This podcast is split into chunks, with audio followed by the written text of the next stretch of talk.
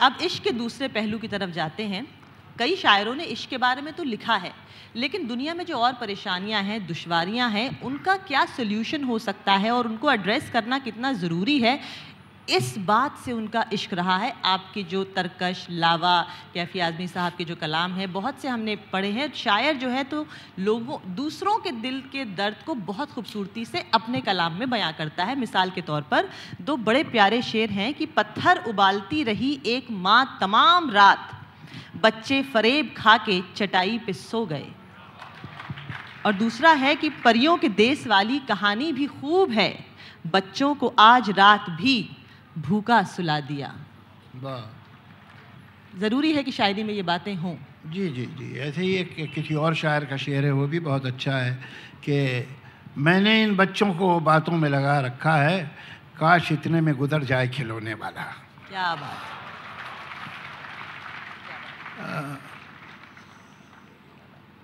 तो ये असल में पहले तो ये लफ्ज़ बच्चा तो गज़ल में आता ही नहीं था। और उससे पहले ये जब तरक्की पसंद तहरीक शुरू हुई तो जो अल्फाज आए, मज़दूर या कुदाल या कारखाना, तभी जो बुज़ुर्ग शायर थे, वो बेहोश हो गए कि भई क्या हो रहा है? ये शायरी में कुदाल और मज़दूर और कारखाना जैसे आप लोग अल्फाज इस्तेमाल कर रहे हैं, शायरी है। तो ज़माना वो भी गुज़र गया बहरहाल, और उन्होंने जो असर हमारे जहनों पे और हमारी सोच पे छोड़ा हो तो जानते हैं हम उसके बाद जो अब शायर आए हैं और जिस तरह के अल्फाज वो इस्तेमाल कर रहे हैं शायद ट्रेडिशनलिस्ट उससे भी नाराज़ होते होंगे। ट्रेडिशनलिस्ट बड़े दिलचस्प लोग होते हैं साहब। ये जो पुराने ख्याल के लोग होते हैं ये बड़े इंटरेस्टिंग लोग होते हैं। ये चाहते हैं कि दुनिया में कोई काम पहली बार ना हो। आप दूसरी या तीसरी बार कर लीजिए। अच्छा। उसमें कोई शिकायत है। पहली बार मत। तो ये भी जो चीज़ें अब पहली बार आ रही हैं शायरी में और जो नई जनरेशन है, इतनी अच्छी शायरी कर रही है, हिंदुस्तान में भी और पाकिस्तान में भी। उनका पूरा डिक्शन अलग है, उनका स्टाइल अलग है, उनकी सोच अलग है। और उनके यहाँ मोहब्बत का भी जो ख्याल है, वो अलग है। वो पहले एक जो ट्रेडिशनल शायर होता था तरक्की पसंद तहरीक से पहले की बात कर रहा हूँ, और गालिब मीर जैसे बड़े शायरों के बाद एक ये भी दौर था कि ऐसा लगता था कि बस ये जो हैं आशिर जो हैं ये मतलब नाक रगड़ने को तैयार हैं महबूबा के दरवाज़े पर ये रकीब के जूते भी खाने को तैयार हैं कुछ भी इनके साथ हो जाए मगर ये एक आशिक है मतलब एक शेर इस तरह के होते थे एक शेर मुझे याद आता है इसमें कोई डिग्निटी नहीं है झुक झुक के कर रहे हैं वो अगयार को सलाम यानी गैरों को। झुक झुक के कर रहे हैं वो अगयार को सलाम वालेकुम अस्सलाम किए जा रहा हूँ मैं। तो ये जो बेशर्मी आ गई थी ये अब नहीं है। ये जो नए लड़के जो शायरी है उसमें बहुत बात है बहुत बात। और मुझे एक अभी नौजवान शायर का बहुत शर्म की बात है कि मुझे उसका नाम नहीं याद आ रहा लेकिन उसका शेर याद है।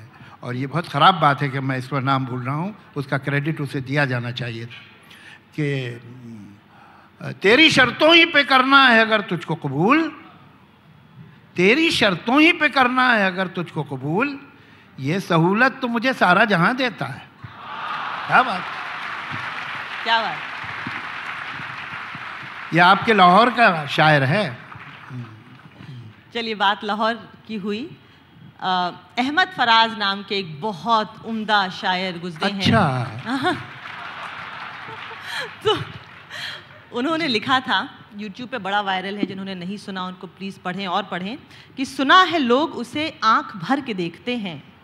सो उसके शहर में कुछ दिन ठहर के देखते हैं।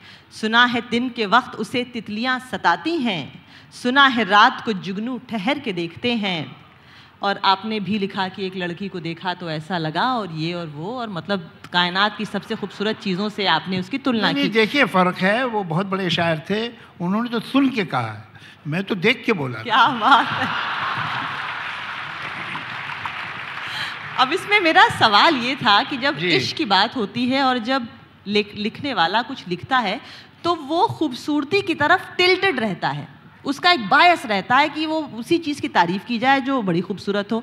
तो ये बताइए कि इश्क उससे नहीं हो सकता जो देखने में थोड़ा कम हो और ये लाजमी हो कि अगला जो है तो बला का खूबसूरत हो? हालाँकि ये वक्त तो नहीं था पर्सनल मसाइल पे डिस्कस करने का। लेकिन बहरहाल अब आपने पूछा है। जावेद साहब कमाल हैं आप।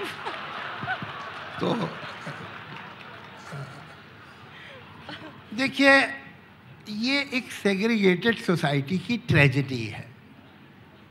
अच्छी बात है, हमारे हम जो पार्लियामेंट में थे, वहाँ भी एक मरतबा सब डिस्कशन हुए थे।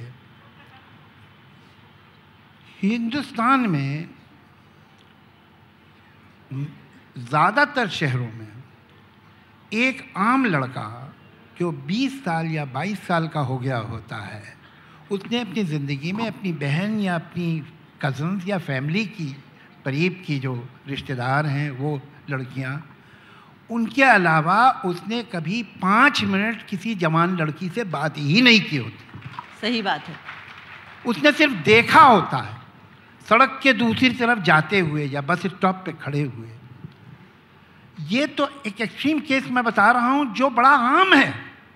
ये हिंदुस्तान के 75 से 80 फ़ीसदी परसेंट लड़कों की बात कर रहा हूँ मैं। और वो लड़कियाँ जिन्होंने कभी अपनी ग्रोन अप लाइफ में अपनी टीन एज में अपनी ट्वेंटीज़ में किसी गैर लड़के के साथ एक शाम नहीं गुजारी होगी। ये सब दूर से एक दूसरे को देखते हैं। तो जब दूर ही से देखोगे एक ऐसा समाज होगा तो सिवाय शक्ल सूरत के क्या मालूम होगा तुम क्या बात। और हैरत क्या है? इतने इस पे हैरत की क्या बात है कि अगर उसको सिर्फ़ एक कोई ऑब्जेक्ट समझ रहे हो औरत को उसे सिर्फ़ जिस्म समझ रहे हैं और उस जिस्म से अट्रैक्ट होते हैं तो शिकायत कैसे कर रहे हो? तुम्ही ने तो यह हालात क्रिएट किए हैं कि उन्हें जिस्म के अलावा कुछ पता ही नहीं है। बहुत अच्छी बात बोली आप जहाँ आप देखते हैं कुछ गुर्बत होती है इंटरेक्शन होता है लड़के लड़कियाँ साथ पलते हैं बढ़ते हैं स्कूल्स में कॉलेज में जहाँ हर जगह पाबंदियाँ इतनी नहीं होती वहाँ हम एक दूसरे को इंसान की तरह देख सकते हैं और देखते हैं। जी। ये उल्टी बात है जो मर्द है और मर्द की जो वजह है वही उसका इलाज बताया जाता है कि इनको और अलग कर दो। अरे और अलग होंगे और प्रॉब्लम क्रिएट होगा। ये अननेचुरल सिचुएशन है। तो ये हमारे यहाँ किसी न किसी डिग्री में हमेशा रहा है लिहाजा आपको दिखाई देता है कि महबूबा या तो बैल्कनी में दिख रही है या छत पे दिख रही है। अब छत पे आप बैल्कनी में कितनी देर चिल्ला के बात कर सकते हैं? जी। तो बात बात तो कमी हो रही है।